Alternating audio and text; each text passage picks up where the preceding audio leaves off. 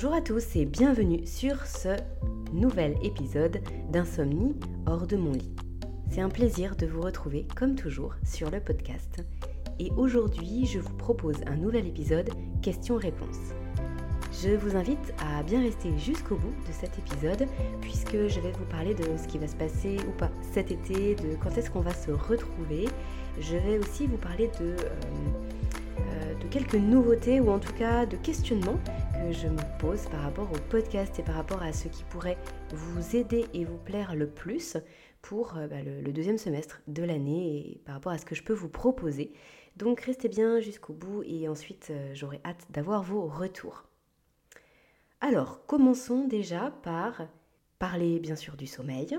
Commençons par quelques mails que vous m'avez écrits là sur les dernières semaines. Alors je ne vais pas tous les prendre en plus. Souvent, je vous réponds à chacun d'entre vous au fur et à mesure. Donc, pour les questions qui nécessitent un petit peu plus de développement, je vais prendre le temps aujourd'hui.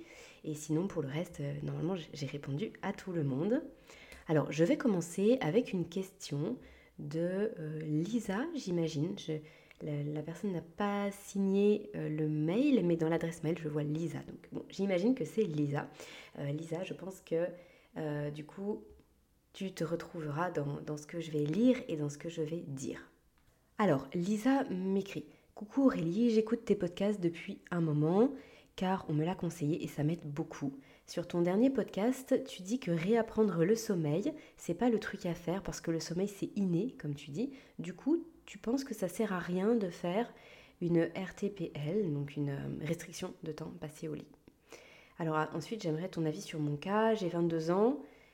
Et j'ai toujours bien dormi dans ma vie, mais il a fallu que je passe 2 mauvaises nuits. Et là, le drame, je me posais plein de questions sur mon sommeil, comme si je ne savais plus comment dormir. Ensuite, j'ai été vraiment stressée, focalisée sur tout ça. Amélioration, mais dès que je relâche, donc quand je dors plus de 5 heures, ça ne dure que 2 ou 3 jours. Et puis le lendemain, je n'y arrive plus, marqué en lettres capitales, et je passe une nuit blanche où je dors 2 heures. Ensuite, un petit peu plus loin, donc je sais que le sommeil vient tout seul, mais par exemple cette nuit, je le cherchais encore, on va dire. Je sais qu'il ne faut pas faire ça, résultat, j'ai dormi 2 heures. Désolée pour ce roman, je suis tellement dépitée de ce que je vis que je ne travaille même plus. Tes podcasts m'aident beaucoup, j'aimerais bien un avis sur ce que je vis si c'est possible. Aussi, tu penses que je devrais reprendre le travail malgré un sommeil comme ça et me dire que ça reviendra un jour ? Au pire, et je ne calcule plus, même si ça va être dur, parce que je n'ai rien à faire. Ok, on va commencer par le début, parce que c'est vrai que ça doit être très difficile pour toi de vivre tout ça. Là, tu as 22 ans, tu as probablement un milliard de choses dans ta tête, plein de projets, et tu te sens un peu réduite dans tes possibilités, jusqu'au point de ne pas pouvoir travailler. Alors, je vais essayer de t'éclairer un petit peu. Maintenant, je le précise toujours, comme je fais à chaque question-réponse. Bien sûr que ce que je vous dis ici, ça reste des généralités. Nous n'avons pas échangé de vive voix ensemble. Je n'ai pas non plus toutes les réponses aux questions que moi je peux me poser pour avoir une vue d'ensemble par rapport à votre sommeil dans l'enfance, dans l'adolescence, à ce qui a pu se passer pour vous par le passé. On a tous des choses, des casseroles, on a tous eu des soucis de santé, plus ou moins importants, etc. Donc moi, je ne réponds que en fonction de ce que vous m'avez écrit et du coup du peu que j'en sais. Donc c'est valable là pour ce témoignage de Lisa, mais c'est valable bien sûr pour tout le reste, toutes les autres questions que je vais prendre. Voilà, je le dis à chaque fois en préambule des podcasts, mais c'est très important. Alors, déjà, qu'est-ce que je pense de la restriction du temps passé au lit ? Pour ceux qui ne connaîtraient pas, c'est le fait de ne pas aller au lit lorsqu'on est simplement fatigué le soir, mais d'attendre une certaine heure qui a été définie avec du coup la personne souvent qui propose la restriction du temps passé au lit, pour ne dormir que sur une plage horaire assez réduite. Par exemple, je dis au hasard, ça peut être minuit, 5 heures du matin ou 1 heure, 6 heures du matin, pour être sûr que la pression de sommeil soit assez forte pour s'endormir directement et ensuite pour avoir un sommeil consolidé et ne pas se réveiller la nuit. Et puis petit à petit, la plage de sommeil, donc lorsque le sommeil est un peu meilleur, la plage de sommeil est à nouveau un peu allongée jusqu'à retrouver une plage de sommeil qui soit de l'ordre de 7h, 7h30 ou 8h. Alors effectivement, moi je ne suis pas favorable à cette pratique-là. Ça se pratique et c'est tout le temps conseillé dans les TCC, dans les thérapies cognitives et comportementales. En tout cas, à ma connaissance, presque tout le temps. Moi, non. Alors, je ne pratique pas ça dans mes accompagnements. Je ne le conseille pas non plus. Ou alors, dans des cas très spécifiques. Mais de façon générale, j'ai plutôt la démarche inverse par rapport justement au TCC, qui le conseille, on va dire systématiquement, alors que moi, je le conseille jamais, sauf dans des cas rares. Et je vais effectivement vous expliquer pourquoi. La dette de sommeil, c'est très stressant pour l'organisme. Et il y a deux raisons importantes. La première, c'est ça, c'est lié à la dette de sommeil qui est très stressante pour l'organisme. Quand l'organisme manque de sommeil, il va produire beaucoup plus de cortisol. Il va être beaucoup plus en hypervigilance. On le voit depuis l'enfance, hein. C'est vrai pour les bébés, c'est vrai pour les enfants, c'est vrai pour à tout âge. En fait, à partir du moment où on manque de sommeil, souvent on entend comme tenu par les nerfs. En fait, c'est tout notre système nerveux qui est vraiment surstimulé. Notre corps se sent plus en danger lorsqu'il est en dette de sommeil. On arrive moins à gérer nos émotions. On va être de plus en plus stressé. Alors, ne pas s'endormir le soir lorsqu'on est fatigué, se forcer, lutter, se forcer à s'endormir, à se coucher plus tard, pour moi, ça génère une hausse de production de cortisol. Votre corps, il vous appelle vers le sommeil, il y a une forte somnolence, et là, on lui dit non. Ça le stresse. Donc, j'ai constaté, alors pas parce que je l'avais moi-même conseillé, mais parce que j'ai eu très souvent des personnes qui sont passées par des TCC, qui ont eu des restrictions du temps de sommeil, et du coup qui en sont revenus en fait, pour qui ça avait été très difficile, parce que justement c'était trop stressant en fait, psychologiquement et physiologiquement. La deuxième chose, c'est que, à mon sens, et c'est quelque chose que je vous dis souvent sur le podcast, ce qui est très important pour renouer avec le sommeil, c'est renouer avec ses sensations de sommeil, c'est renouer avec les signaux du corps, que ce soit au moment de la sieste ou que ce soit le soir. C'est vrai pour la faim, pour l'alimentation, c'est vrai pour tout en fait. On n'a jamais un signal du corps qui est fait au hasard. Quand le corps nous parle, c'est parce qu'il a un besoin. Et l'idée pour justement respecter ça, c'est de l'écouter. Quand on ne respecte plus, au bout d'un moment, on est trop déconnecté de son corps. Il n'y a plus rien qui fonctionne correctement. On n'arrive plus à sentir quels sont nos propres besoins. Et je l'ai constaté pour le sommeil. Lorsqu'on ne respecte pas ces signaux de somnolence pendant longtemps, au bout d'un moment, c'est comme si on ne les ressentait plus. Alors forcer, ne pas respecter la somnolence qu'on reçoit, forcer son corps à aller se coucher plus tard, eh bien pour moi c'est renier sur ses sensations, alors qu'à l'inverse, moi je vous conseille systématiquement de les écouter et justement de surfer sur cette vague de somnolence. Il ne faut pas oublier que la pression du sommeil, elle n'est pas la seule à faire le job pour qu'on puisse s'endormir. Il y a aussi, et je dirais même en priorité, notre horloge biologique avec la production de cortisol et de mélatonine, notre hormone de l'éveil et notre hormone du sommeil. Cette horloge biologique, il faut la chouchouter, il faut en prendre soin et il faut l'écouter. Et quand elle nous donne le signal de « je produis de la mélatonine, c'est le soir, c'est la nuit, on passe en mode repos », c'est pas le moment d'aller s'activer et d'attendre 2 ou 3 heures pour aller se reposer. En fait, l'idée, c'est plutôt de synchroniser le signal de notre horloge biologique avec notre pression de sommeil.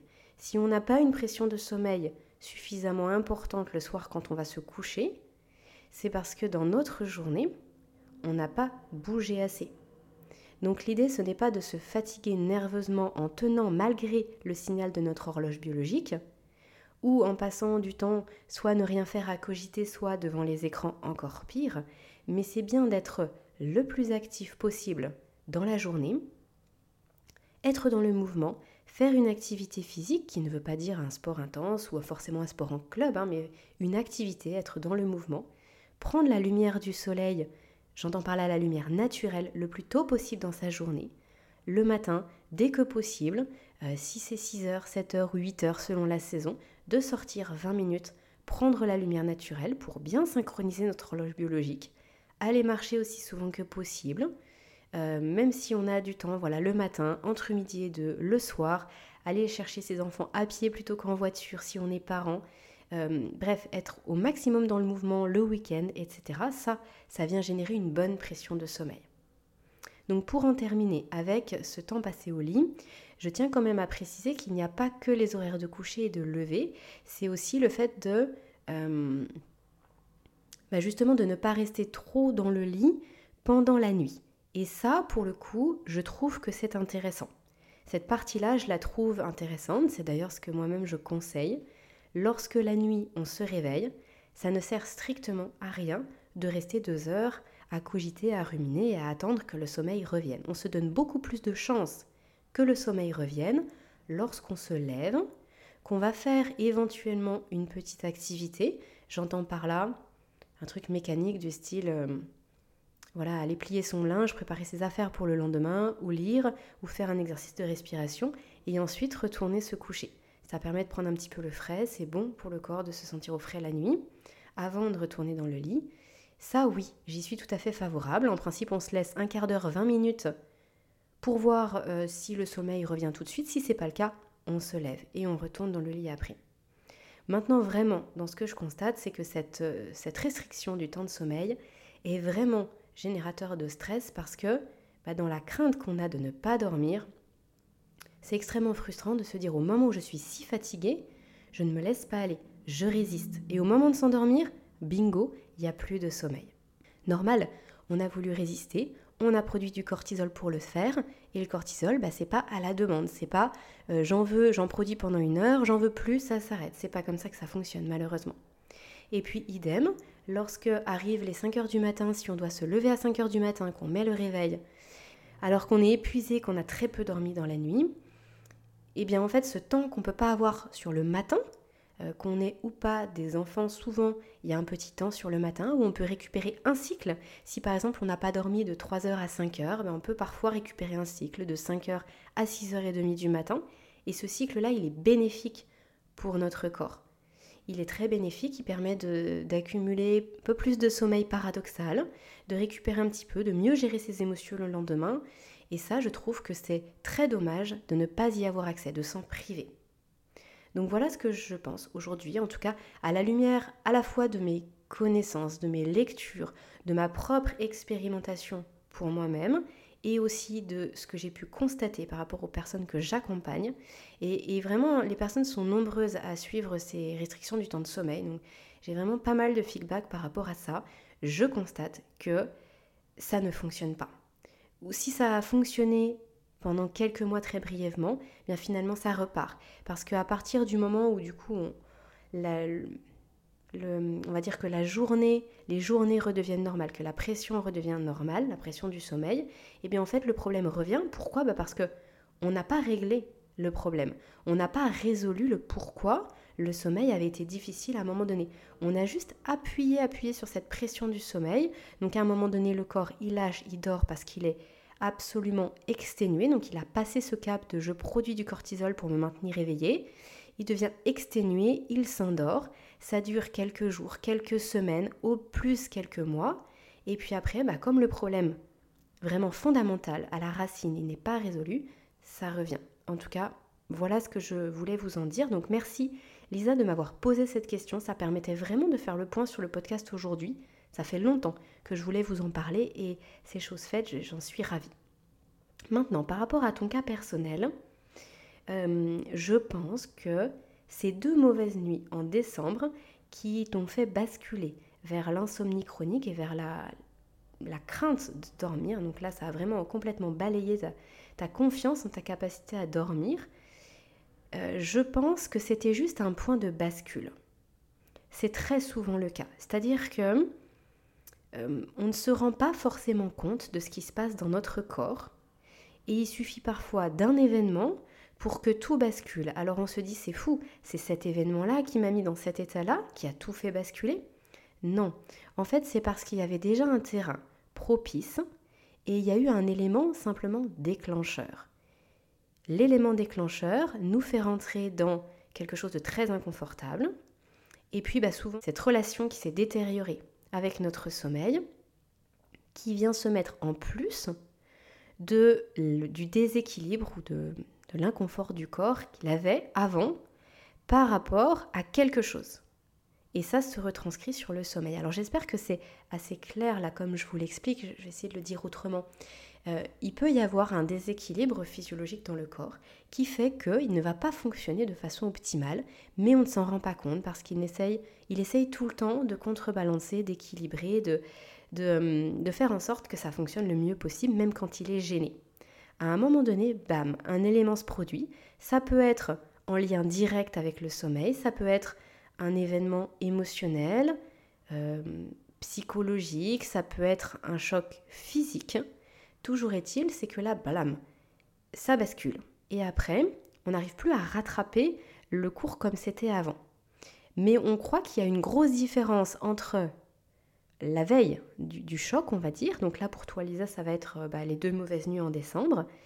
Et puis, ce qu'on avait pu connaître. Donc, en réalité, là, ton corps, après les 2 mauvaises nuits en décembre, n'était pas si différent qu'avant ces 2 mauvaises nuits. Sauf qu'il y a eu cet élément qui a mis en lumière quelque chose. Mais ça veut dire que possiblement avant, il y avait déjà quelque chose qui gênait ton corps, sauf que ça ne se reflétait pas sur le sommeil. Peut-être, et ça faudrait qu'on en discute ensemble, mais peut-être que ça se reflétait sur autre chose. Il y avait peut-être d'autres signes qui te montraient qu'il y avait quelque chose qui gênait ton organisme pour bien fonctionner, mais soit tu t'en rendais pas forcément compte, ou tu savais pas que c'était un signe, ou alors peut-être que tu l'as mis sous le tapis, ou que ça existait depuis longtemps et que tu avais considéré que c'était normal. Et là, d'un seul coup, paf, le symptôme change, se complexifie, devient plus criant, et on se retrouve avec un trouble du sommeil. Et là-dessus, on vient rajouter notre angoisse vis-à-vis du sommeil. Donc en fait, là, ce qui serait intéressant, c'est pouvoir balayer avec toi, Lisa, tout plein d'éléments dans ton quotidien et savoir ce qui s'est passé les 22 années avant par rapport au sommeil, mais pas que, par rapport à ton quotidien. Parce que là, le fait que tu te dises que c'est juste dans ta tête, je pense que tu passes à côté de quelque chose. Oui, il peut y avoir des éléments déclencheurs. Oui, la tête peut faire qu'on vient trop cogiter, trop ruminer. Mais quand c'est juste, on va dire entre guillemets, juste la tête, et qu'on a conscience de ça, et qu'on prend du recul, qu'on va faire quelques séances d'hypnose, peut-être quelques séances de méditation régulièrement, ou alors qu'on se met à travailler un peu sur des exercices de respiration, comme je vous le conseille régulièrement sur le podcast, et bien tout de suite, le sommeil y revient parce qu'en fait, le mental s'apaise. Si ce n'est pas le cas, c'est parce qu'il y a quelque chose de plus profond. Il y a quelque chose qui maintient le corps en éveil. Quand le corps est maintenu en éveil, l'esprit aussi, le mental aussi, pardon. Et quand le mental est maintenu en éveil, 2 possibilités. Et ça dépend des personnes. Soit il y a des gens qui sont dans l'acceptation et puis voilà, c'est comme ça en fait. Ils vont le vivre finalement relativement mieux que d'autres. Et pour d'autres, on vient sacraliser ça, c'est-à-dire qu'on vient vraiment enterrer sa confiance en sa capacité à dormir et ça devient une guerre avec soi-même pour le sommeil. Mais à la base, il faut trouver ce qui a fait que les 2 nuits ont tout fait basculer, ce qui a fait que les 2 nuits ont été mauvaises, ce qui a fait que le corps, il était tellement sur la sellette, il était tellement au point de rupture qu'à un moment donné, paf, ça a basculé. Donc en fait, c'est ça la recherche à faire. Et donc après, pour reprendre ce que tu décrivais, Lisa, effectivement, quand tu accumules beaucoup de fatigue, au début, comme je disais tout à l'heure, on est tenu par notre système nerveux. Au bout d'un moment, on passe un cap et là, le corps, il lâche quelque chose. Donc, on s'endort, on dort. Et puis, comme il a récupéré pendant peut-être 5 ou 6 heures, les nuits d'après redeviennent difficiles. Donc ça, c'est vraiment un schéma très classique. Ça ne veut pas dire que c'est normal, ça ne veut pas dire qu'il ne faut pas s'en préoccuper. Mais malheureusement, dans les troubles du sommeil, c'est extrêmement fréquent. J'espère que là, ce que je te dis, ça pourra t'aider, t'aiguiller. Maintenant, bien sûr que si tu as envie qu'on en discute, ce serait avec plaisir, et pour ça tu peux me solliciter pour une consultation, et là on déroulerait ensemble ce qui s'est passé pour toi sur les 22 premières années de ta vie, et puis sur ce qui fait aussi partie de ton quotidien, tes habitudes de vie, ton alimentation, voilà plein de points de détail qui pour moi vont être des éléments parfois comme des warnings, et on va se dire ok, là, il y a vraiment quelque chose à faire, là, il y a quelque chose à changer, là, il y a quelque chose à rajouter. Et puis, au bout de quelques semaines, les choses, elles deviennent meilleures, elles se rétablissent. Voilà, j'espère que tout ça, ça t'aura aidé. Et en tout cas, merci de m'avoir fait part de ton témoignage. Et puis, j'espère que là, dans ces questions-réponses, ces éléments qui restent malgré tout assez généraux pourront quand même être des bonnes pistes pour toi et te dire que tout est possible. Et que le sommeil, effectivement, c'est vraiment une fonction innée. À partir du moment où on vient respecter les mécanismes du sommeil et les mécanismes physiologiques du corps au sens large, le sommeil revient. Alors maintenant, je vais terminer là-dessus. Si vraiment pour toi, il y a une crainte très spécifique et que tu te dis qu'il y a quelque chose de ne pas normal par rapport à ton sommeil. Et ça, vraiment, ça peut être une conviction, une croyance très forte. Et c'est à respecter, je dirais même que c'est à écouter. Si ça va au-delà, tu vois là, si quand je parle et que je te dis tout ça, il y a quelque chose en toi qui crie « non, c'est pas normal et pour moi, je sais qu'il y a quelque chose ». Ok, alors en ce cas-là, il faut aller faire un test du sommeil. Et si à l'issue du test du sommeil, les médecins du sommeil disent « bah voilà, il n'y a pas d'apnée du sommeil, il n'y a rien de particulier, en tout cas au niveau médical, par rapport à ce qu'on connaît aujourd'hui, à l'état actuel de la science sur le sommeil », eh bien ce sera beaucoup plus apaisant de se dire « ok, j'y ai mis beaucoup trop d'émotionnel, j'y ai mis beaucoup trop de croyances et je vais pouvoir partir sur un nouveau postulat ». Et démarrer les choses autrement. Mais ça peut être un bon démarrage, ça peut être un bon départ, et ça arrive de se tromper, et c'est aussi bien de s'écouter. Voilà, ça va dans les deux sens. Alors, je continue maintenant avec un mail de Kevin qui m'a écrit là récemment, qui me remerciait pour les podcasts. Eh bien, merci à vous pour tous les retours sur les podcasts. Je le dis à chaque fois, mais ça fait vraiment chaud au cœur. Et c'est vraiment chouette de me dire qu'après, c'est plus de 2 ans maintenant à vous parler sur le podcast toutes les semaines ou presque. Eh bien, ça vous aide et qu'il y a assez de contenu pour que dans votre quotidien, ça fasse une différence. Et ça, c'est vraiment chouette. Ça me fait vraiment chaud au cœur. Alors, Kevin me dit qu'il a beaucoup de ruminations, il voudrait quelques conseils sur les ruminations nocturnes et qu'il voudrait avoir accès aux livres, à l'e-book, parce que du coup, il démarre les podcasts, il les a repris de zéro et du coup, il avance petit à petit avec l'écoute des différents épisodes. Alors, par rapport aux ruminations, alors ça va rejoindre un petit peu finalement ce que je disais avant. Les ruminations, les cogitations, enfin les pensées négatives, finalement on pourrait mettre beaucoup de choses dans ce sac-là, même si moi j'y vois quelques nuances, mais finalement peu importe, c'est le fait de porter une attention excessive à des choses qui, soit ne sont pas modifiables, soit sur lesquelles on n'a aucun contrôle, soit du passé sur lesquels on ne peut pas revenir, soit qui nous dévalorisent systématiquement sans que ce soit une remise en question plutôt saine, etc. Toutes ces pensées-là, j'ai envie de dire, la seule solution, c'est d'avoir envie que ça s'arrête. Ça peut vous paraître bizarre de dire ça, mais il faut avoir envie de passer à autre chose. Souvent, ce qu'il se passe, c'est qu'en fait, on voudrait que ça s'arrête, mais en même temps, on ne veut pas lâcher. On ne veut pas lâcher parce qu'on trouve un certain confort dans notre inconfort. On va trouver du confort à ressasser des choses du passé, on va trouver du confort à cogiter sur certaines choses parce que parfois ça nous freine pour passer à l'action et du coup c'est moins stressant que si on passait réellement à l'action et qu'on sortait de sa zone de confort. Parfois c'est un petit peu comme une certaine nostalgie si on ressasse des choses, ne pas vouloir lâcher complètement et faire en sorte que ça disparaisse de notre pensée. Il y a un petit peu de cela. Il peut y avoir aussi le fait que on a toujours fonctionné comme ça et que le fait de fonctionner différemment, ça nous coûterait, que ce soit en charge mentale ou en énergie. Du coup, on passe pas le cap et on reste dans les mêmes schémas mentaux.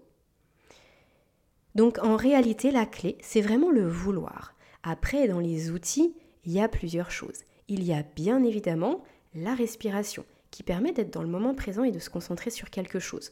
Donc, par voie de conséquence, les ruminations ou les pensées incessantes, eh bien, on les met de côté. Mais ça, c'est presque un peu plus mécanique. Disons qu'on fait vraiment le lien avec ce qu'on va ressentir physiquement.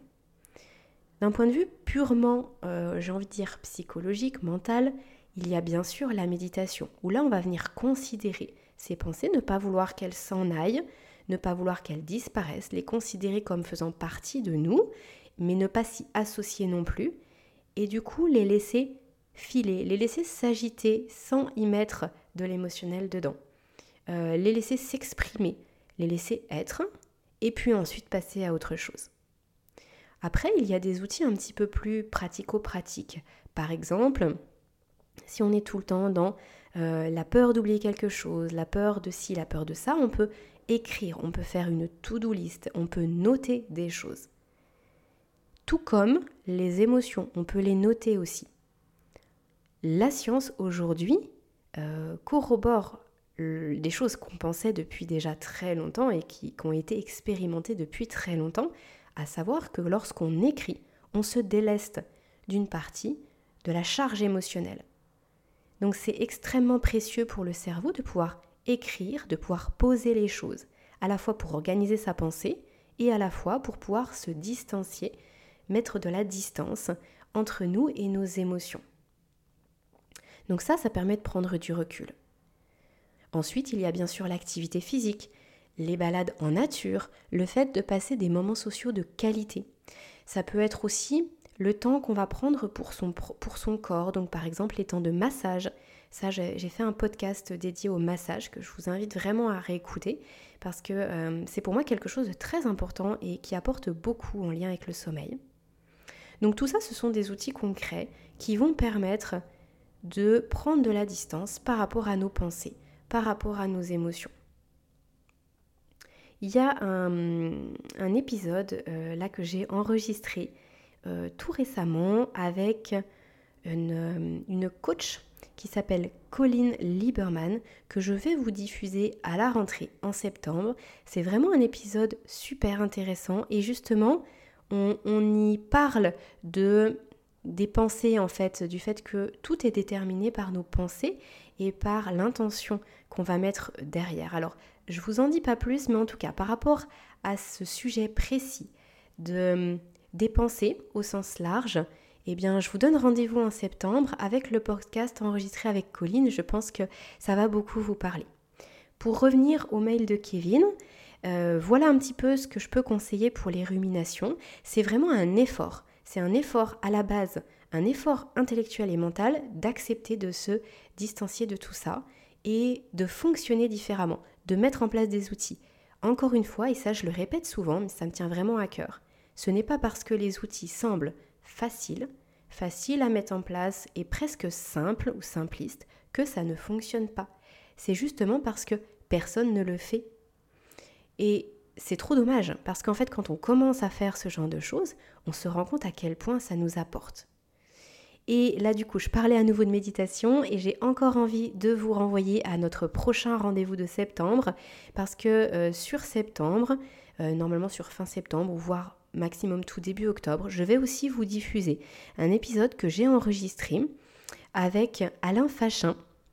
Alain Fachin, c'est un formateur, c'est un conférencier et c'est un pratiquant très expérimenté de méditation et il donne sa voix à l'application MeditBee. C'est une nouvelle application de méditation qui a vu le jour il y a quelques mois et qui se différencie un petit peu des applications qui peuvent exister aujourd'hui sur le marché et que moi j'ai pu expérimenter jusqu'à maintenant.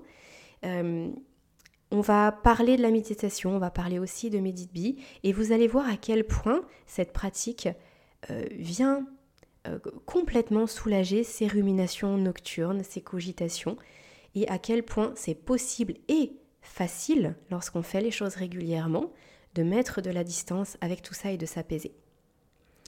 Maintenant, encore une fois, et là c'est pour ça que je disais, on va revenir aussi sur ce que je disais pour la première question, le premier mail qui m'avait été envoyé, là que je cite aujourd'hui, c'est parce que tout ça, ça ne vaut que si votre corps, il a bel et bien la possibilité de dormir.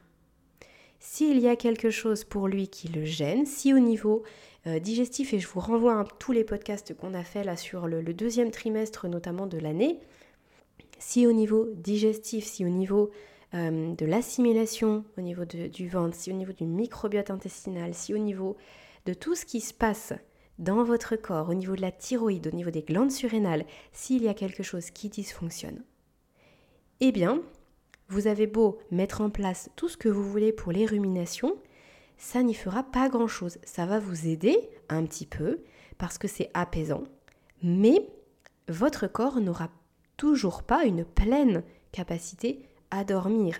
Et c'est pour ça qu'il faut toujours voir les choses dans leur ensemble. Ce n'est pas qu'une question de « je stresse trop ». Ça vraiment, et j'insiste là-dessus, mais pour toutes les personnes qui m'ont dit, qui ont démarré un suivi avec moi en me disant « Aurélie, tout va bien dans mon corps, c'est uniquement dans ma tête », je peux vous assurer, je peux vraiment le certifier, il n'y en a pas une personne pour qui c'était vrai. Le psychologique vient se greffer dans 99,999% des cas à quelque chose au niveau physique, au niveau physiologique qui peine.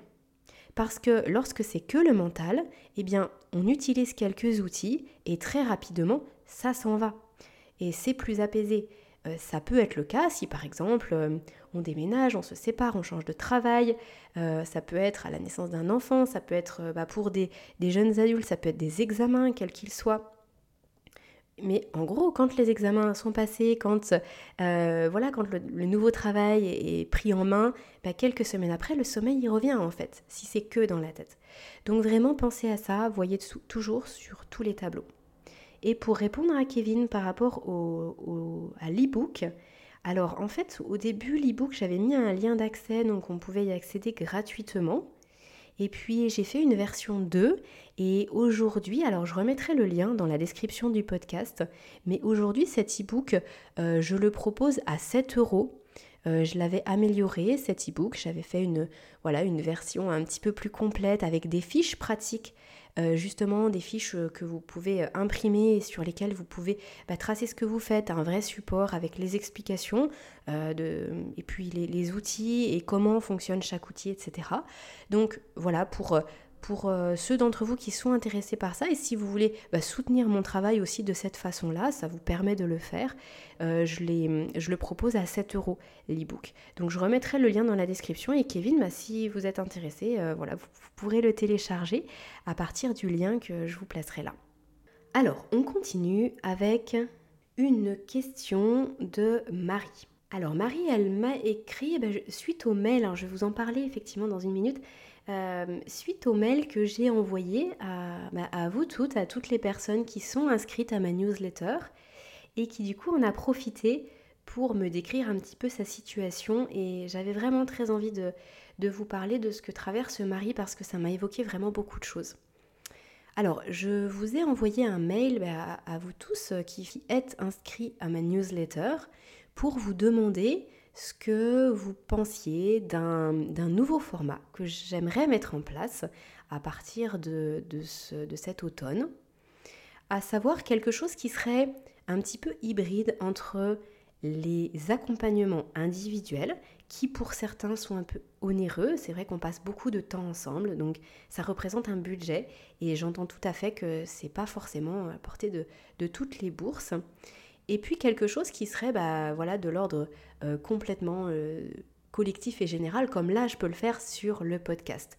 Donc j'avais imaginé quelque chose d'un peu hybride où on pourrait se retrouver en petits groupes et faire des lives sur des sujets précis avec des possibilités de questions-réponses, avec un accès sur le site, plusieurs éléments, plusieurs outils. J'avais imaginé comme ça plein de choses et du coup, je voulais proposer dans la newsletter. Donc, je le dis pour les personnes qui ne sont pas inscrites à la newsletter. D'ailleurs, vous pouvez me rejoindre à tout moment, je mets toujours le lien dans la description du podcast, donc n'hésitez pas. J'envoie une newsletter par mois avec un sujet précis sur le sommeil, plus un petit récap de ce qui s'est passé au niveau du podcast. Et là, justement, j'en avais profité pour dire, bah voilà, qu'est-ce que vous pensez de ce format hybride ?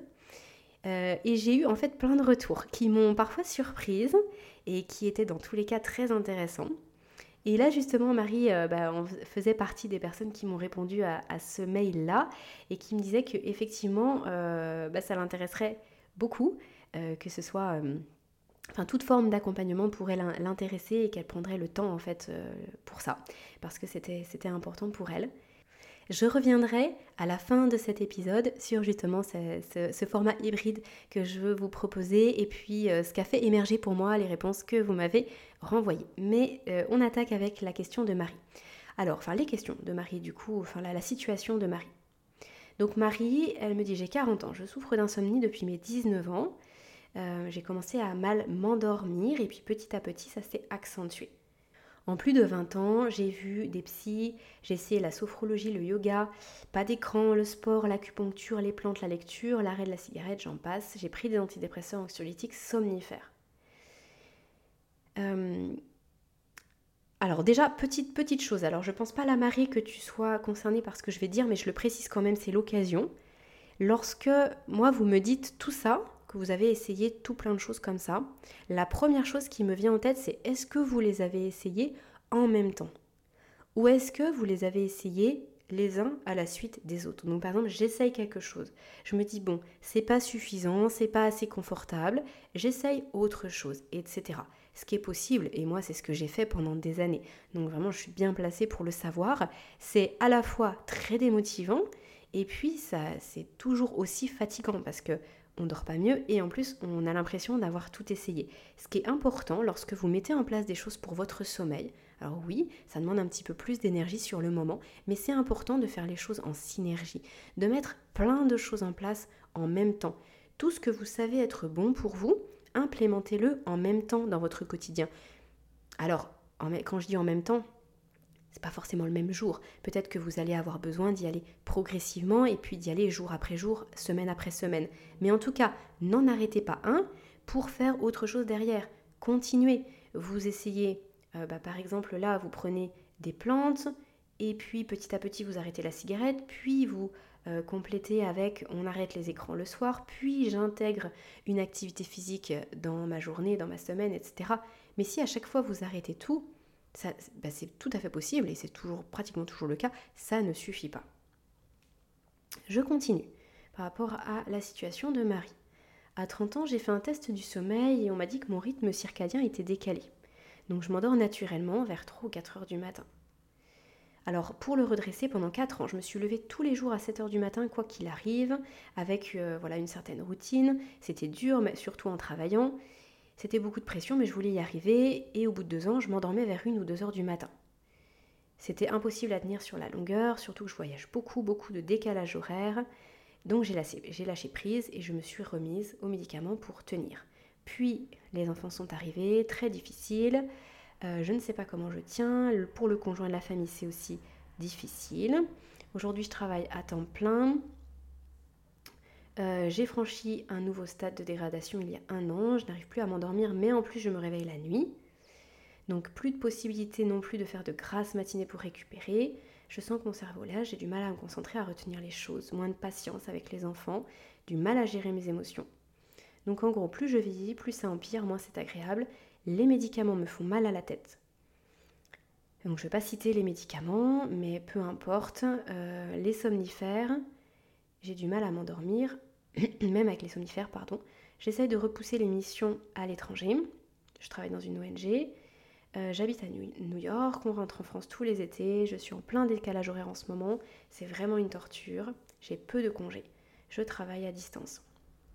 Bref, j'imagine que tu dois lire des mails similaires. Je ne connais personne qui a les mêmes problèmes. Et les gens ont beaucoup de mal à comprendre ce que ça fait. Au moins, grâce à ton podcast, je me dis que je ne suis pas la seule. Même si ça ne règle pas le problème, ça soulage. Un accompagnement, des discussions de groupe, je suis partante. Pour le temps, je le trouverai, il faut juste y croire. Parce que je suis en ce moment dans une phase de découragement. En tout cas, ce que tu fais est une très belle initiative. Ton podcast est riche, clair, accessible et bien construit. Merci pour ce que tu fais, c'est précieux. À bientôt, Marie. Alors, c'était un petit peu long là, le fait que je vous lise tout ça, mais déjà parce que son témoignage à Marie, il est touchant, il est très intéressant aussi, et parce qu'il y a beaucoup de choses sur lesquelles j'aimerais réagir, donc autant que vous sachiez pourquoi j'en parle. Déjà, je vais commencer un peu par la fin. Alors déjà, merci Marie pour ce que tu dis pour le podcast, encore une fois, merci sincèrement. Ça me touche beaucoup et j'espère que là, ces épisodes de questions-réponses sur cette année, ce que je n'avais pas ou très peu fait les années passées, sont encore plus aidants pour vous. Déjà, par rapport aux médicaments. Si les médicaments ne vous aident pas, là en l'occurrence c'est ton cas Marie, si en plus de ça tu as des effets secondaires, mais si de façon générale pour tout le monde, si ça ne vous aide pas, n'en prenez pas. Vraiment, c'est extrêmement délétère. Ces médicaments sont, alors je ne sais pas si je devrais le dire dans ces termes-là, mais pour moi, c'est un danger. On ne devrait pas prendre ces médicaments sur le long terme.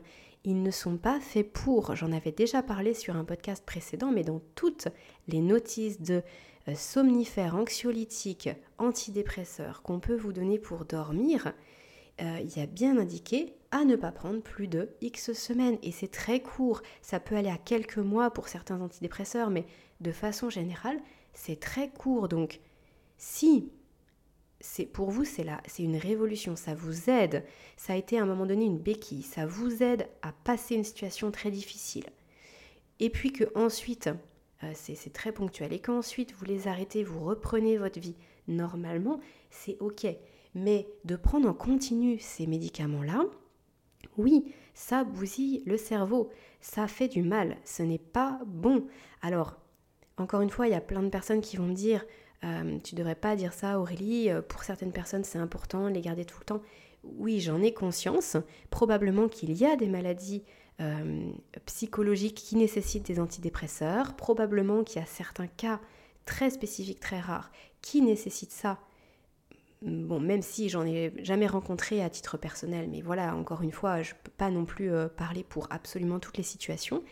Mais en tout cas, le seul curseur que vous devez mettre, c'est est-ce que ça vous aide ? Si ça ne vous aide pas, ne vous empoisonnez pas avec des produits chimiques qui ne vous aident pas et qui vous font du mal. C'est trop dommage en fait. Et pourtant, c'est très très fréquent, c'est-à-dire que très souvent, j'entends, je prends des somnifères, ça m'aide absolument pas, je fais des nuits blanches, je prends tel ou tel médicament, ça ne m'aide absolument pas. Mais ne les prenez pas. Voilà, laissez votre corps, il a déjà visiblement beaucoup à faire s'il en est à ce stade-là d'insomnie. Donc on ne va pas lui demander encore plus d'efforts et de traiter tous ces produits chimiques qui peuvent être vraiment vus comme du poison. Si maintenant, oui, ça vous fait dormir extrêmement bien et que grâce à ça, vous repartez et vous relevez la tête, c'est tant mieux pour vous. Je ne vais pas dire le contraire, bien sûr.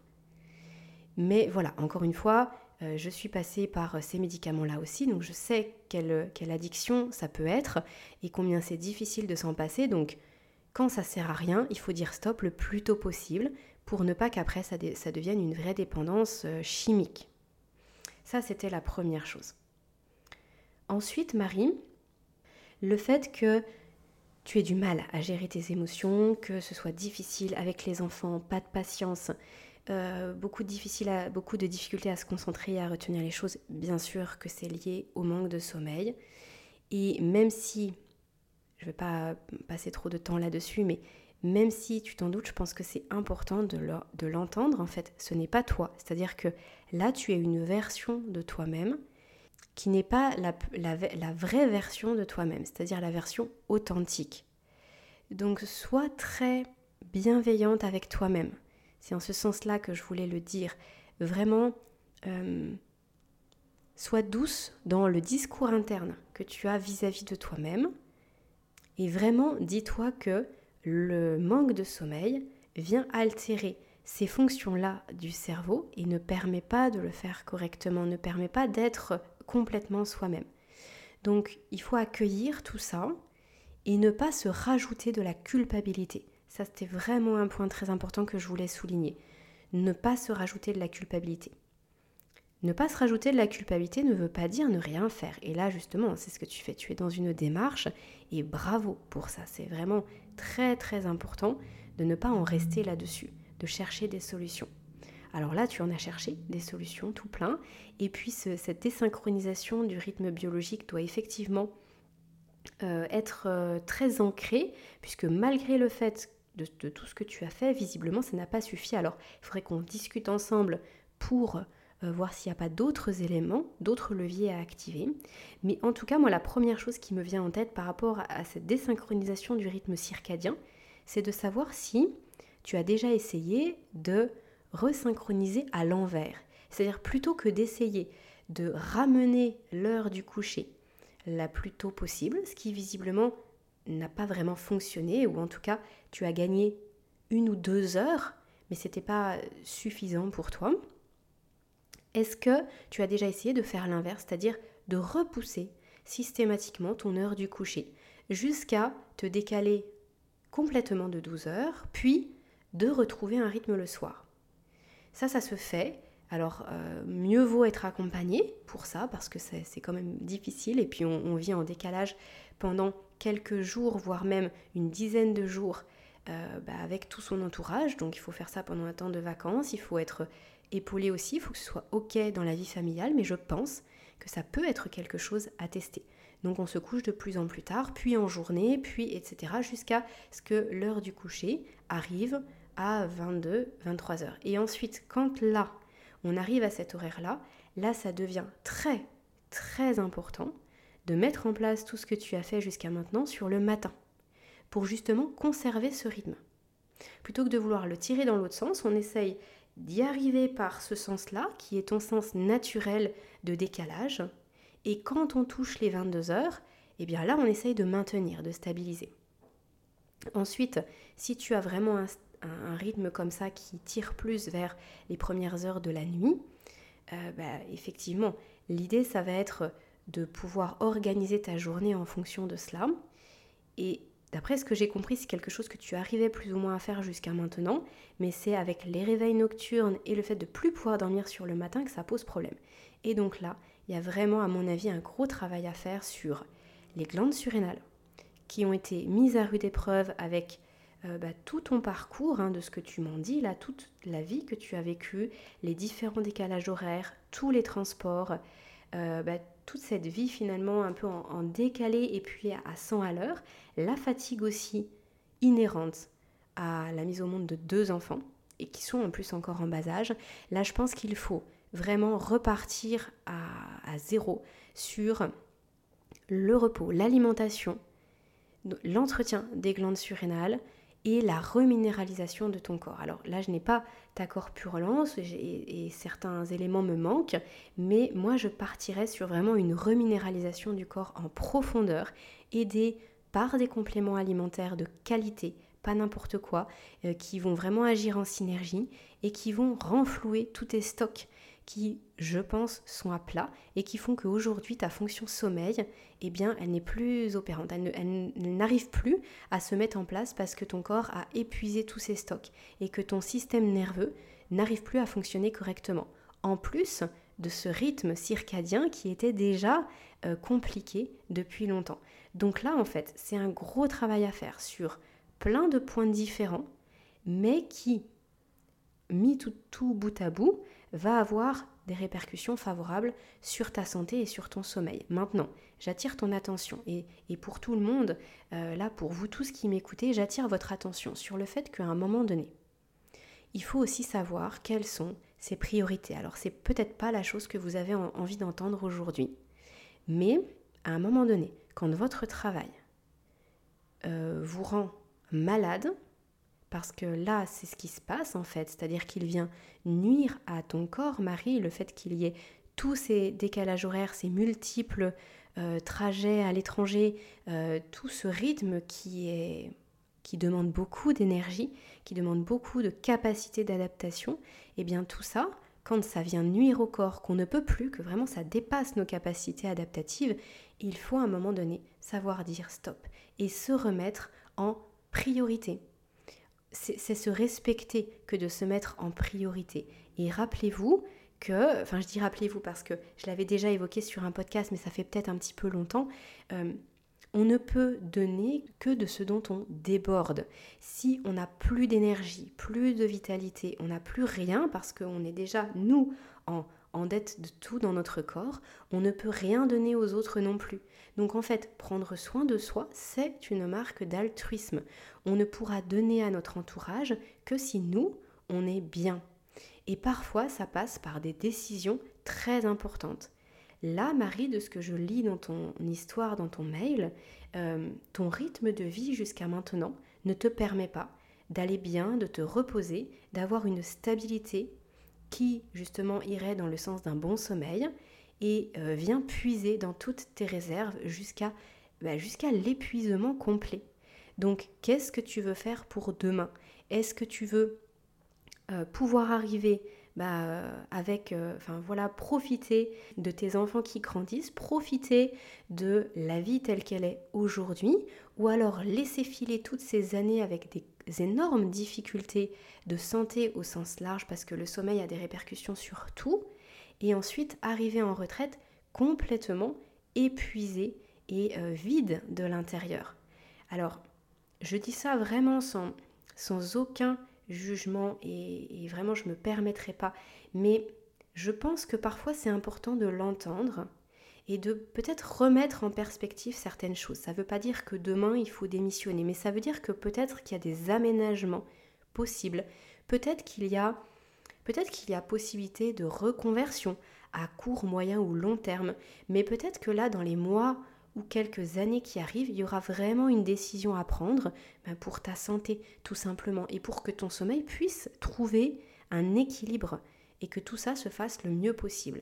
Parce que là, tu donnes beaucoup plus que ce que tu as, et quand on est en dette comme ça, eh bien, on ne peut pas aller bien au sens large. Souvenez-vous que les troubles du sommeil ne sont que le reflet d'un défaut de santé. Quand on est en santé optimale, on n'a pas de problème de sommeil. Et à partir du moment où il y a des déséquilibres dans notre corps, eh bien on se trouve avec des symptômes différents et le trouble du sommeil, l'insomnie en fait partie. Petite précision, et je terminerai là-dessus, il faut vraiment aussi avoir en tête que nous ne sommes pas faits pour passer les fuseaux horaires tous les deux matins. Le corps il reçoit des signaux très différents, en fait très conflictuels entre les signaux du corps, de lui-même, les signaux qu'il va ressentir de par son horloge biologique et de par aussi votre pression du sommeil, votre fatigue et par la lumière naturelle qu'il voit. Lorsque on se retrouve à passer 3, 4, 5, 6 heures ou 12 heures de décalage horaire pour aller à l'autre bout de la planète, eh bien forcément que c'est très délicat pour l'horloge biologique de se synchroniser à nouveau. Et ça, c'est un déséquilibre permanent. Lorsqu'on fait ça une ou deux fois dans l'année, le corps se remet, mais ça lui demande quand même pas mal d'énergie. Quand on fait ça tout le temps, et qu'en plus de ça, ce sont pour des raisons professionnelles, donc souvent avec une charge, une responsabilité, une charge mentale, parfois aussi un stress physique, on doit se dépêcher, courir entre plein de transports et puis respecter des horaires, etc., donc à la différence de « on part en vacances », eh bien tout ça c'est extrêmement épuisant pour l'organisme, pour le système nerveux. Donc ça abîme le corps parce que ça le dérègle. Donc si vous ne ressentez aucun symptôme, que vous avez une forte capacité adaptative, c'est ok. Pourquoi s'en priver ? Autant faire le travail qu'on aime et puis profiter justement des opportunités que ça peut représenter. Maintenant, quand le corps, il dit non. Quand il est fragilisé à la base, parce que là, il ne faut pas oublier que tu nous signales des problèmes de sommeil depuis l'âge de 19 ans. Donc, il faudrait voir pourquoi. Ça, ce serait aussi tout un aspect à étudier. Est-ce qu'il y a quelque chose qu'il faut creuser de ce côté-là, bien sûr. Alors, il faut écouter son corps quand il dit stop, quand il dit que c'est trop. Et c'est vrai aussi pour toutes les personnes qui vont travailler de nuit ou qui vont travailler en horaire posté, en 2-8, 3-8, le pire c'est bien sûr les 5-8. Là, ça peut être une catastrophe et c'est souvent, je ne vais pas dire toujours, mais très très très souvent, une catastrophe pour l'organisme. Et on arrive après plusieurs années avec des organismes épuisés. Ce n'est pas naturel. N'oublions pas que notre corps, la façon dont on est construit, j'ai envie de dire, notre ADN, elle est la même qu'il y a des milliers d'années en arrière. Les modifications génétiques se font très très lentement à l'échelle de l'humanité. Ça peut être sur plusieurs dizaines de milliers d'années qu'il va y avoir une toute petite mutation génétique qui sera conservée et qu'on pourra observer. Sinon, le reste, en fait, notre corps, il est comme il y a des milliers d'années en arrière, donc il est fait pour se lever à la lumière du jour, se coucher lorsque le soleil se couche et sur le même fuseau horaire.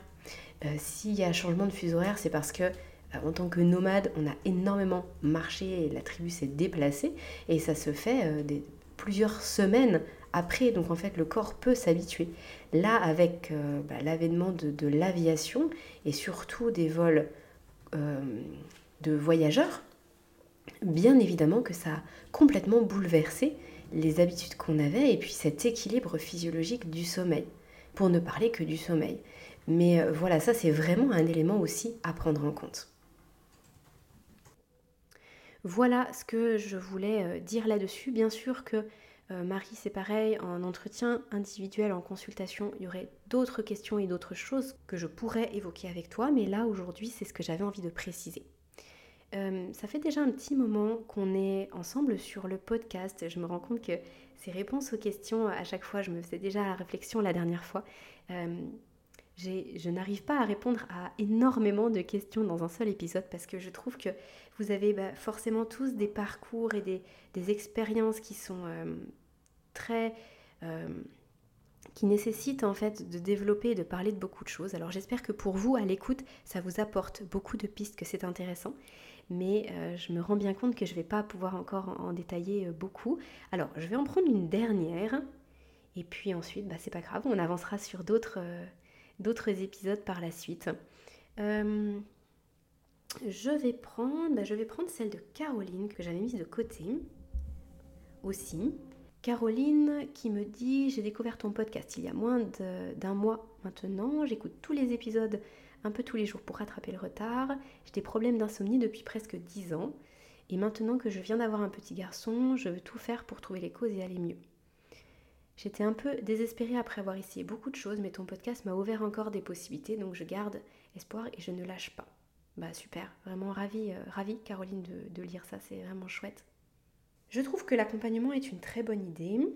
Oui, donc c'était aussi suite au mail de la newsletter que j'avais envoyé pour cet accompagnement collectif en petits groupes. Donc là, visiblement, Caroline, ça te plaisait, mais tu voudrais essayer toute seule. Oui, tu me mets, je voudrais essayer encore toute seule quelques temps avant de demander de l'aide, mais pas trop non plus parce que le temps presse. Ok. Alors, je voulais te partager mes questions si jamais tu as besoin d'idées de contenu ou que tu refais un podcast avec des questions-réponses. Voilà, c'est pour ça que j'avais sélectionné ce mail-là parce qu'effectivement, tu me poses plein de petites questions qui vont très très bien dans ce cadre de questions-réponses. Alors, première question, pourquoi quand on est très fatigué, on n'arrive pas à dormir? Et bien du coup, j'ai déjà donné quelques éléments au début de cet épisode parce que ça dépend quelle fatigue on ressent. Et en réalité, souvent, ce qui se passe quand on est fatigué, eh bien, on va produire beaucoup de cortisol parce qu'on est fatigué, donc le corps se sent vulnérable. Il a besoin, lui, de se sentir alerte, donc on passe en hypervigilance. Donc quand on est fatigué toute la journée, on va produire beaucoup plus de cortisol, on va pouvoir s'apaiser beaucoup moins et du coup, le soir, ça devient compliqué. Donc c'est un vrai cercle vicieux. C'est pour ça que l'idée, c'est toujours, lorsqu'on est en insomnie chronique, de favoriser le repos à tout moment. Le repos, le soir, quand on sent une grosse vague de somnolence, donc pas n'importe quand, il faut vraiment se connecter à soi, mais quand on sent une grosse vague de somnolence, on va se coucher. Si on a besoin de redormir sur le matin, on redort sur le matin. Si on a besoin d'une sieste, on fait la sieste. Si on a besoin de se poser 10 minutes entre deux rendez-vous clients, entre deux dossiers, on se pose 10 minutes, on s'apaise. Plus on va apaiser son système nerveux tout au long de la journée, plus on pourra dormir le soir. Alors ensuite, est-ce qu'il faudrait est-ce qu'il ne faudrait pas faire la sieste avant de déjeuner plutôt qu'après pour se reposer et ne pas utiliser ce repos pour que le corps digère? Alors, je pense qu'il manquait quelques mots, mais j'imagine que la question c'était ça. Alors, la sieste avant le déjeuner, elle est possible. Elle est tout à fait possible. Et d'ailleurs, je vous ai prévu un podcast prochainement, avant la fin de l'année, sur un livre qui s'appelle « Sauvée par la sieste » de Brice Faro. C'est un livre que j'ai adoré. Je l'ai trouvé absolument super. On y trouve vraiment des trucs très très intéressants, une façon d'écrire que j'ai adorée. Vraiment un livre que je vous conseille, mais du coup, je vous en parlerai plus en détail prochainement. Et ça renvoie bien à cette histoire de le moment de sieste dépend de chacun d'entre vous. Le moment de sieste va dépendre de votre heure de lever, heure de coucher, de l'activité que vous faites dans la journée, du temps de sieste et de ce que vous cherchez à tirer de la sieste. Donc là, je ne peux pas tout détailler, ce serait vraiment trop long. Mais en tout cas, l'idée, c'est de prendre tous les temps de repos qui sont favorables pour vous. Donc ça revient à ce que je disais juste avant. Et juste pour rebondir sur le temps de la digestion, utilisez ce repos pour que le corps digère. Si votre alimentation, elle est adaptée à vos besoins et si elle est équilibrée, variée, saine, que vous digérez bien, que vous assimilez bien, que les produits sont bons, de qualité, que vous ne mangez ni trop ni trop peu, vous n'êtes pas censé avoir de coup de barre après le déjeuner. Alors souvent, on peut avoir un petit pic de somnolence à ce moment-là. En tout cas, de par notre rythme circadien, il y a une petite baisse au niveau du cortisol à ce moment-là. Donc c'est possible d'avoir un petit coup de j'ai envie de me poser 10 minutes. C'est souvent pour ça que la sieste, elle peut arriver à ce moment-là. Mais c'est pas censé être la digestion qui vient générer un besoin de dormir ou de se reposer. Si vous avez un gros coup de barre après manger, quelle que soit l'heure à laquelle vous mangez, donc c'est pas lié à votre rythme circadien, c'est que votre alimentation n'est pas adaptée. Il y a quelque chose qui n'est pas adapté pour vous à votre corps. Donc après, à chercher bien sûr quoi, mais en tout cas, c'est comme ça. Quelles sont les conséquences physiques d'un manque de sommeil? Alors c'est une question intéressante et pour autant, je vais répondre assez rapidement parce que, en fait, c'est absolument tout. À partir du moment où on se rappelle que le sommeil est un pilier de la santé, qu'il permet absolument de tout réparer, régénérer dans le corps et de soutenir absolument toutes les fonctions du corps, et bien forcément, toutes les fonctions du corps vont être impactées lorsqu'il y a une grosse dette de sommeil. Maintenant, il est vrai qu'en fonction des individus, ça ne se manifeste pas de la même façon. D'ailleurs, certaines personnes vont être en dette de sommeil sans jamais être plus stressées ou être mal vis-à-vis de leur sommeil, elles vont simplement être épuisées, c'est tout. D'autres personnes vont être en colère, avoir des grosses difficultés à gérer les émotions, vont être tout le temps malades. En réalité, il peut y avoir à peu près toute la palette possible des symptômes. Et donc non, tu me mets juste après Caroline, sommes-nous tous égaux? Non, pas du tout par rapport à ça. D'ailleurs, il y a certaines personnes qui... c'est exceptionnel, mais il y a certaines personnes qui vont dormir très très peu et qui ne vont rien ressentir en termes d'effets, qui vont se sentir très bien. Alors, qu'est-ce qu'il en sera dans 10, 15, 20 ans, 30 ans? Ben, pour le moment, on ne peut pas savoir, mais en tout cas, il existe quelques personnes pour qui le manque de sommeil, ou en tout cas les nuits très courtes, ont visiblement très peu d'impact. Dans le livre « Pourquoi nous dormons » de Matthew Walker, il dit que les conséquences de la caféine restent 10 heures dans le corps. Alors pourquoi certaines personnes, comme moi, ont encore des conséquences le soir alors qu'ils ont bu un café très tôt le matin? Eh bien, typiquement parce que là non plus, nous ne sommes pas égaux. La caféine, alors déjà, il y a génétiquement parlant, certaines personnes vont avoir une capacité à éliminer les molécules de caféine plus facilement que d'autres. Donc ça se passe au niveau du foie, c'est le foie qui a ce rôle-là. Eh bien, génétiquement parlant, on n'a pas les mêmes capacités au niveau de notre foie, on ne va pas produire dans les mêmes quantités, les mêmes enzymes, et du coup, pour certaines personnes, ça va aller plus vite que pour d'autres. Et après, d'un point de vue plus de santé, sans parler de la génétique, si notre foie, il a déjà énormément de travail, qu'au niveau de notre système digestif, c'est déjà très compliqué, que le foie est très encrassé, ou alors qu'on lui apporte beaucoup, qu'il y a par exemple beaucoup de métaux lourds depuis l'enfance, qu'on vit dans un environnement très pollué, qu'il y a plein de déchets dans notre corps, que ce soit notre environnement ou notre alimentation, que le foie il carbure déjà beaucoup, et bien pour lui la caféine ça va être très compliqué à gérer, c'est quelque chose en plus. Et donc il ne va pas mettre 10 heures, il va peut-être mettre 16 heures. Donc oui, effectivement, il peut y avoir des répercussions sur le soir, même quand on prend un café dans la journée. Et d'ailleurs, c'est la même chose pour le chocolat noir. Certaines personnes vont dire « bah moi, le chocolat noir ça m'endort », d'autres vont dire « ça me rend éveillée ». Oui, parce qu'en fonction de comment votre foie va éliminer la théobromine qu'on trouve dans le chocolat noir, eh bien vous allez vous sentir plutôt apaisé parce qu'il y a du magnésium dedans et votre corps va savoir l'utiliser. Soit vous allez être très surexcité parce que votre foie n'a pas pu encore traiter tout ça. Donc ça dépend du niveau de vitalité de chacun, de comment fonctionne le foie, le corps, les intestins aussi, bien sûr. Quand on parle du foie, on parle aussi des intestins puisque le foie va venir redonner les toxines aux intestins, même si le foie fait bien son job, mais que les intestins, eux, ont des difficultés à jouer leur rôle démonctoire et donc à éliminer tout ça, forcément, ça va poser problème s'il y a constipation, ou à l'inverse, s'il y a diarrhée, en tout cas, si les intestins sont en difficulté, on ne peut pas éliminer ces molécules-là correctement. Est-ce que les hypersensibles sont plus touchés par les troubles du sommeil ? Oui. J'ai envie de dire oui. Maintenant, ça dépend ce qu'on met derrière le mot hypersensible. Je ne vais pas aller trop loin dans les détails pour cette question-là parce que ça nécessiterait un développement d'un podcast complet. Mais d'une certaine façon, oui, dans le sens où il va y avoir besoin encore plus de travailler sur ses émotions et donc d'activer des leviers tels que je l'évoquais tout à l'heure avec la méditation, la respiration, tout ce qui est cohérence cardiaque, tout ce qui est visualisation, journal des émotions, journal de gratitude, etc.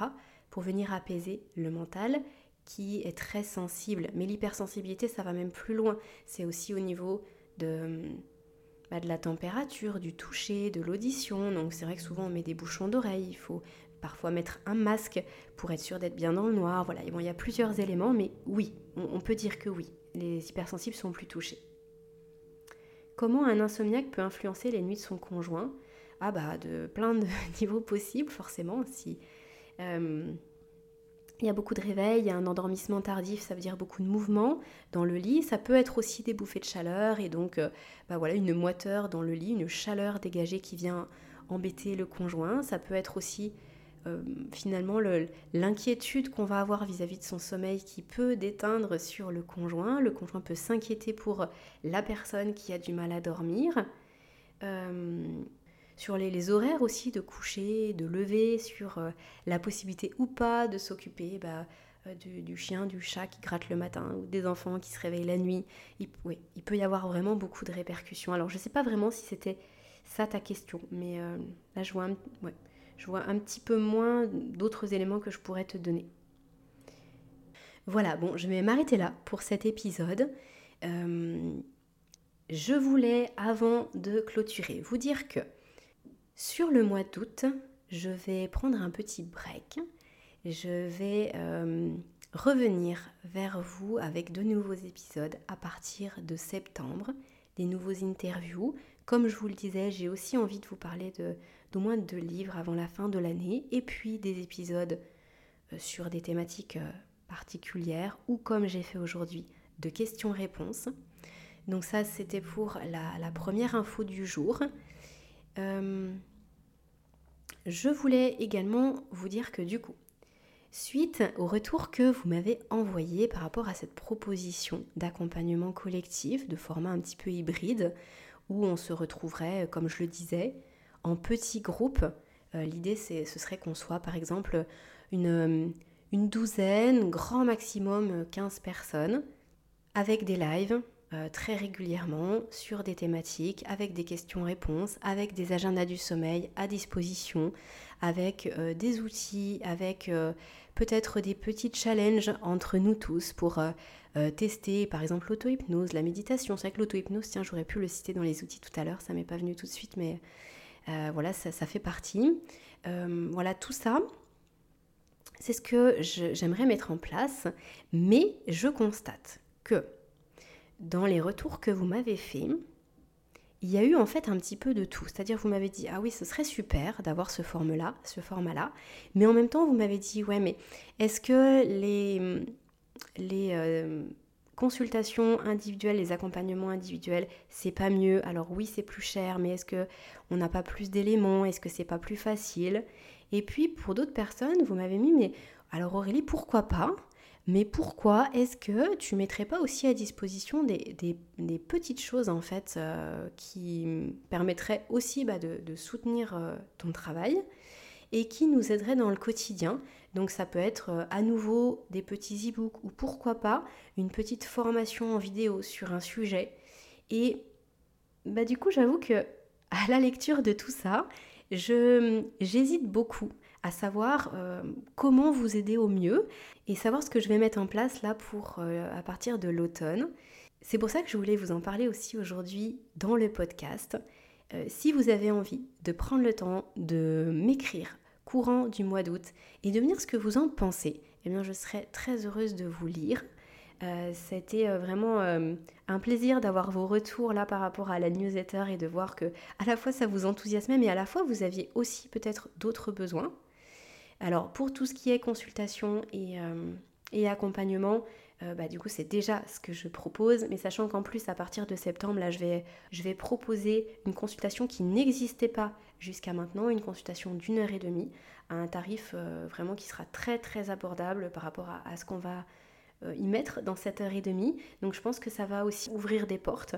Mais voilà, après vous avez eu d'autres idées, il y a d'autres choses qui ont émergé pour moi, donc si vous avez envie, prenez quelques minutes, écrivez-moi, dites-moi ce que vous en pensez, dites-moi ce dont vous avez besoin et comment je peux vous aider au mieux, que ce soit avec du contenu gratuit ou avec du contenu payant, parce qu'effectivement, bah voilà, les deux sont de toute façon très complémentaires, c'est comme ça que je vois les choses, on peut aller beaucoup plus loin avec des choses très individualisées, mais en même temps, c'est important pour moi de pouvoir vous donner toutes ces connaissances, voilà.